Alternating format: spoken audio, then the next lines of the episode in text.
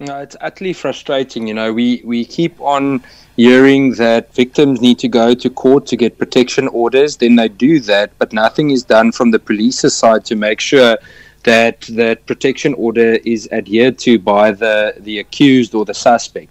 Um, you know, what, what makes it more frustrating is the fact that these suspects, regardless of restraining orders or protection orders, sometimes get bail after continuing to, to assault or even murder the, the said victim. Um, but the court doesn't deem it necessary to keep them behind bars. And there's so many examples of this. You know, we, we, we're preparing at the moment for the start of trial of the Sipukazi boy case in Paarl in the Western Cape. And, uh, you know, she was, she was brutally murdered. Uh, she was dismembered, burnt in a bin in September of 2021, despite the fact that the, that man had beaten her into hospital a week or two before he still got bail. The police didn't oppose bail. So utterly frustrating. And it's just as though, you know, when we inquire about it, just making sure police do their job properly, courts too, it's as though everyone just shrugs and say, says, you know, we can't handle it all. And it's, you know, it's just simply not good enough.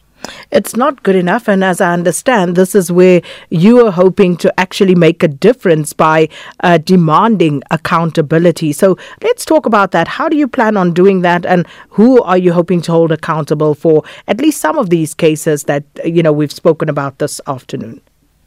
So we've we've got a, a unique model, I think, in a sense that we cover many different angles of let's call it angles of the criminal justice system for lack of a better description what we do is that as soon as we get mandated by the family of a victim that's no longer with us or the victim that had survived, we then follow up. We get a, written mandate from them. We we then follow up with the investigating officer, and we we give them assistance where needed. And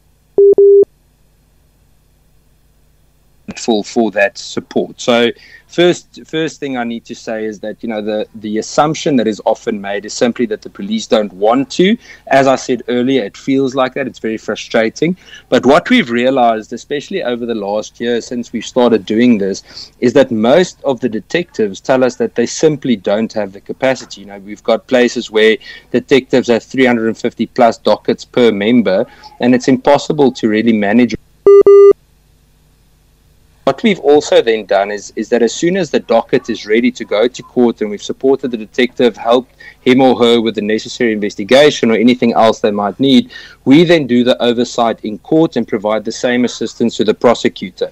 If anything does fall through the cracks, like with, let's say, the Liesel de Jager case, you know, it's almost two years later and they still haven't even completed the, the post mortem report, then it is typically a time that we jump in and we start, you know, following up, taking it to National Inspectorate at police or taking it to the head office of the public prosecutor. And so the list goes on. So we've just built in steps of basic accountability. And, and I would like to say that most of the cases now, we're starting to see movement. So, Ian, of course, you know, I would imagine that uh, many of the victims uh, would you know, welcome this initiative. Uh, my question, though, you know, um, is still around what happens when people actually go to the police and are not assisted. So I go to the police and I say, you know, I'm being harassed. And we know that there are certain instances where people simply are just turned away without uh, see, uh, getting the necessary assistance from uh, either the police or uh, sometimes people complain that even the courts, you know, uh, do them wrong. So what happens in that instance? Can we hold people accountable for that as well? Yeah, so what we do, we encourage victims to then reach out to Action Society. Look, we're an NGO, so there's no cost involved to it. And if it falls within the areas that we are um, stronger in, in terms of uh, just capacity in provinces, mainly at the moment it's Gauteng and the Western Cape, but we've got other spots in the country. Point is, we then get the information from the victim or the family of the victim and we can start following it up and give the necessary feedback.